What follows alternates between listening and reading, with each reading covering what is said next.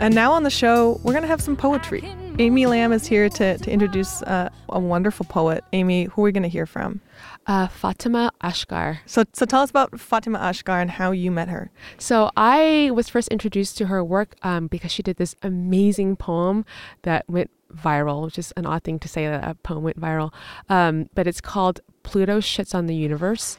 Today, I broke your solar system. Oops. My bad. Your graph said I was supposed to make a nice little loop around the sun. Nah. I chaos like a motherfucker. Ain't nobody can chart me. All the other planets, they think I'm annoying. They think I'm an escaped moon running free. It's just such an amazing poem to think that um, for her to like embody this planet at the edge of our solar system um, and what it means to like in her her place in the world.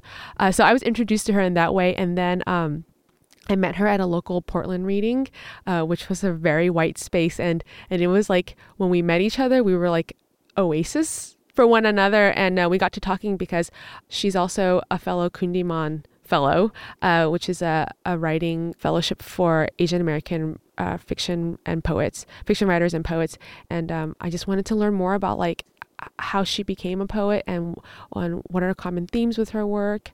Um, and she's just a, a, really great person to talk to about art. Um, well, we're going to hear your interview with Fatimah, and she reads us a poem too, I believe.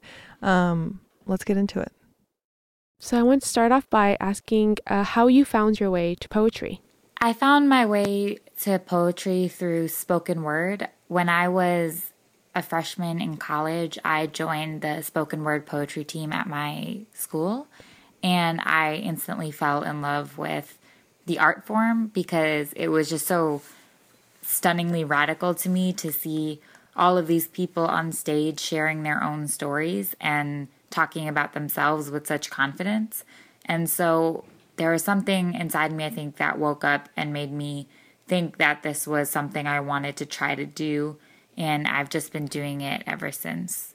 Was it something that you felt like you had something to say, or, um, and and what about like poetry versus like you know filmmaking or writing prose or expressing yourself in another way? Yeah, I think I did feel like I had something to say. I mean, growing up, I uh, did theater all the time, and I really loved being on a stage and and I loved performing. But I think that the thing that kind of frustrated me about theater was that it was really just like one or two people's major ideas, like the director and the playwright. And you could be a good actor and you could be a good performer, but it wasn't necessarily like your voice was shaping the production. And I really, really wanted to do that. And I think when I saw spoken word, what what made it really beautiful for me was that you didn't really need anything. All you needed was paper and a pen, and you could anybody could do it. And so it felt like very accessible in a way that I think other art forms maybe didn't. And I just really, really wanted to do it. So your first book after uh, was just published. Uh, can you tell us a little bit about what the collection is about? The collection really is about um, a kind of problematic relationship that I had with a male partner that was pretty abusive, both around in terms of sexual assault, but also um, in terms of like verbal stuff. And so the book kind of explores poems that are related to that experience, not just in that relationship, but other things that I've had. And so a lot of it is about body and about having your body unmade and then putting it back together and kind of um, just really details like and explores um, issues of sexual assault. Um, can you talk about some common themes that you explore in your work? In my work right now, I'm exploring a lot of things about family and about um, being a part of the, you know, Pakistani, Kashmiri, and Muslim diaspora, and just thinking about what it means to grow up in America, um, and also what it means to be an orphan and grow up in America um, without, uh, or kind of like understanding my relationship to this country and also understanding my relationship to my countries of origin um, and and trying to figure out things about my family.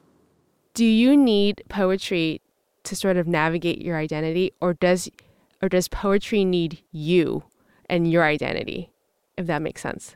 Yeah, that's a great question. I mean, I hope poetry needs me. That would be awesome.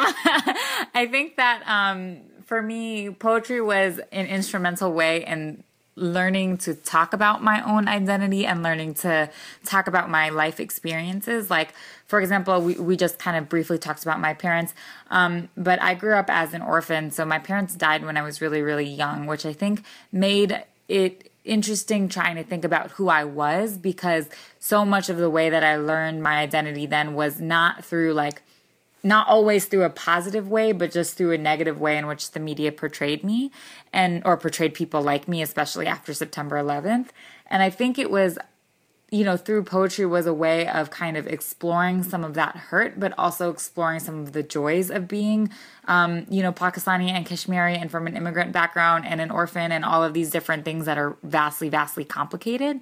And so I think for me, I think that, you know, my identity is kind of in everything that I do. It's because it's who I am, right? And I think that's that's true for all of us is we see the world, we see um, everything around us through the lens of our different intersecting identities. And so my poetry, I think, in a lot of ways, is reflective of my identity because of that. Um, and I think that we're seeing this really beautiful moment in contemporary poetics in which a lot more stories of, of you know, from voices of color, um, marginalized voices are being heard or are being you know, put into the limelight. And I think that that's a really beautiful thing because for so long, our voices and our stories and our narratives were excluded from mainstream poetic discourse. And I think we're kind of pushing against that. And that's not to say that we've completely succeeded, but it's to say that there's a movement in which people are very much trying. Um, and I'm really honored to be a part of that movement. And in, in that way, I think, you know, poetry needs all of us. Poetry needs all of our stories and our voices um, and kind of in an attempt to break the the kind of elite standards that poetry has been confined to for so long.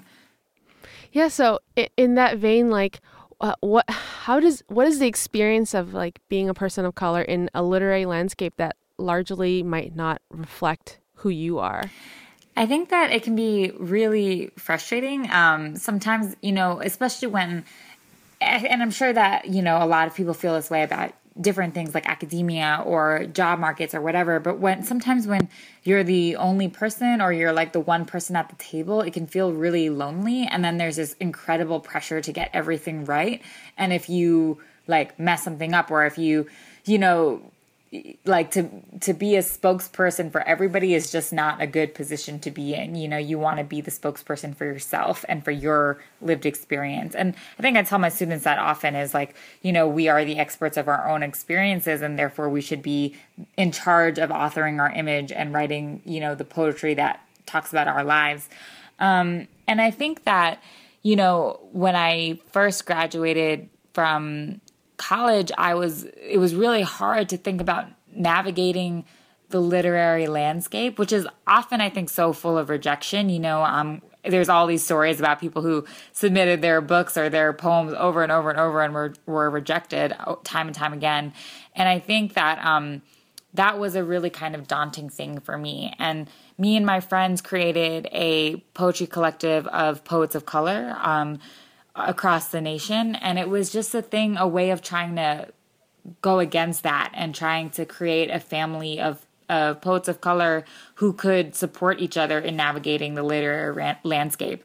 I'm so glad you brought up like the organizations that serve writers of color because I was actually going to ask you about um, how do how does like how does one assert yourself or oneself in a space like that because it can feel really daunting and just sort of like especially as a person of color growing up in a white dominant culture it's like you know your like your whole lived life is trying to like learn how to fit in and not just fit in but break in to systems where um, historically you've been pushed out or left out.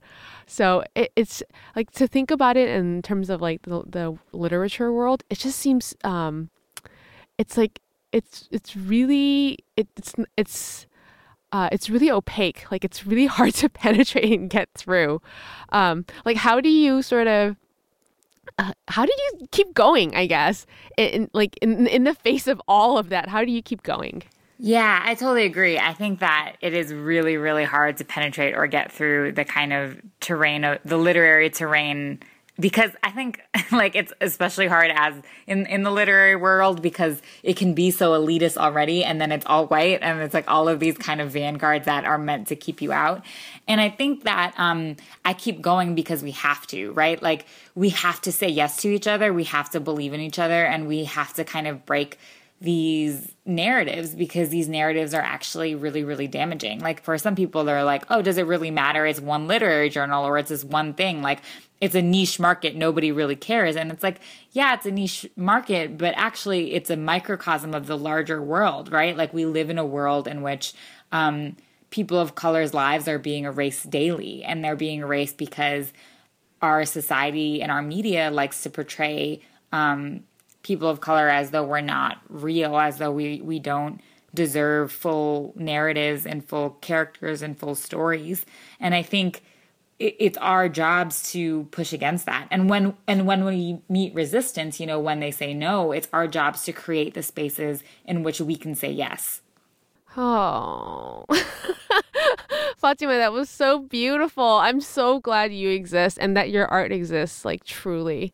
Um, so uh, there's a, this is another question I've been brewing on in terms of like um, uh, writers or artists who are children of immigrants. Um, did you is is English your first language? That's a, a great question. So English is my native language. It's the language that I speak the most in, and when I was growing up, like my family all spoke Urdu and Punjabi. Um, and so I understand both of those language very well and almost to the point where when I'm at home, I can't really differentiate when my family is speaking what language. You know, they're just, it's just, I know what they're saying and it's just like kind of the language of home. But I always answered back in English, which I think is like a thing that happens with some immigrant families is like you just the newer generation like will answer in English or will answer in the kind of um, the, the language of the place that they're surrounded by. And so I actually don't really speak Urdu and I'm um, or Punjabi and I'm trying to learn it right now. Um, and then also my family, you know, we're Muslim and I could read like I learned how to read Arabic very very young and I learned how to read Arabic so that I could read the Quran and I would read it over and over and not necessarily understand the meaning behind it. Um, but it was like a practice of I knew how to read English, I knew how to read Arabic, um, and I you know had this lang- these two other languages around me all the time, but I wasn't necessarily speaking them. So this is like a really kind of selfish question from from my on my part, but um, like as a person where like I, I mean, my, my first language isn't English, but like now my entire life is English, right? And like, and I do the same thing that you do, where when I'm with my family, I speak like this broken um, Cantonese Mandarin thing, um, and, and and it's even more complicated because my parents are, even though we're ethnically Chinese, they're from Vietnam, and so um, but yet they've completely um, like fluffed off Vietnamese uh, because they don't want that to be part of their identity. So like language plays such a big role in in uh, you know who we are and how we navigate who we are. And it, this is a question that I've been thinking about for myself as as a writer who writes in English. Um, do you do you often think about like what it like I, I, I think I'm asking writers just because I want them to tell me the answer. But do you often think about um, sort of what it means to write in English, if that makes sense? Yes, I think about it all the time, and I think about you know when when we're talking about decolonizing our our minds, then what does it mean to be writing a writer who's writing in English, right? What does it mean to be a writer who's writing in English who's against systems of colonization, who's against systems of racism, of imperialism, of, of oppression in, in those systematic ways? And um, I think that's like a huge reason why I'm learning to, why I'm trying to teach myself how to um, speak Urdu. And it's not necessarily to just be able to um, write in Urdu, but it's to be able to communicate with um, my people, you know, in some ways, and to to be able to kind of preserve that part of of myself and my identity rather than just letting it be assimilated away. And something I've noticed in my own writing over the past year is I've been actively introducing Urdu words into my um, poems. So, like, I'll write a poem, and a lot of the words will be in Urdu or in Punjabi, and they won't be they won't be translated. Like I'm not in I'm not going to translate them at the end. They're just going to kind of exist in the in the on the page um and it's kind of up to the reader to either just read them and infer what they mean or to look them up, you know? Um and I think in a way that's kind of to me like a way of pushing against that you know colonization or, or or, kind of the overwhelming prevalence of English across the world is just to be like, you know what, I I'm going to honor my language as the best I can, and I hope that in my life I will continue to honor the language, the languages of the places that I come from, and the people who, you know, who have raised me, or the people who who were my ancestors, or who kind of like laid the framework. Um, and I think especially as an orphan, that's really really important to me when I think about having kids or having um, a family or you know continuing a a life in which writing and words are so important to me i, I have to ask myself the question like which you know words and which um which language and and how can i make sure that i'm putting priority on the one on the ones that um have the most danger of being lost ah so beautifully put um, so I guess this is actually a really great time for you to read uh, a piece of yours. So I'm going to read a piece that I think kind of reflects some of the joy of being in immig- from an immigrant family and a joy of being um, in my particular family. Um, and it's about Old Country Buffet. Old Country Buffet was where my family went on the days we saved enough money. Everybody was in a good mood, even Mamu, our uncle, who never smiled or took off his coat and dyed his hair black every two weeks so we couldn't tell how old he was, though his love for Jurassic Park, Charlie Chaplin, and the sound of music convinced us he might be hatched from an egg.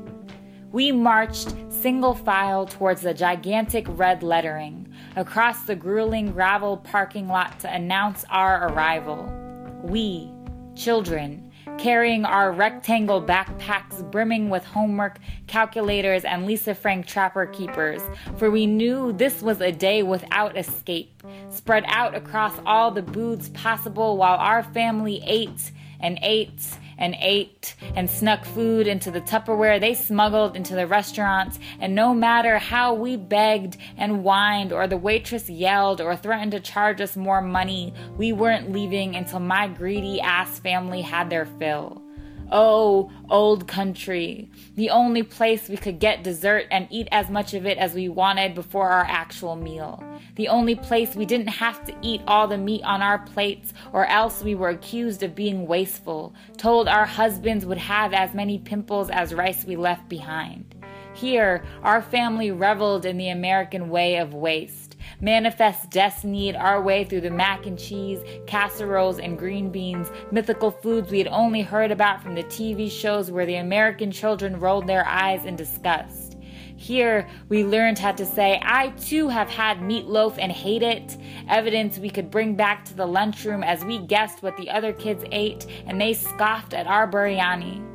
Here, the adults told us if we didn't like the cake, we could eat the ice cream or jello or strawberry shortcake. We could get a whole plate just to try a bite and turn up our noses, and that was fine. Here, we loosened the drawstrings on our shalwar kameez and gained 10 pounds. Here, we arrived at the beginning of lunch hour and stayed until dinner approached, until they made us leave. Here, we learned how to be American and say, Today, we got the money and we're here to stay.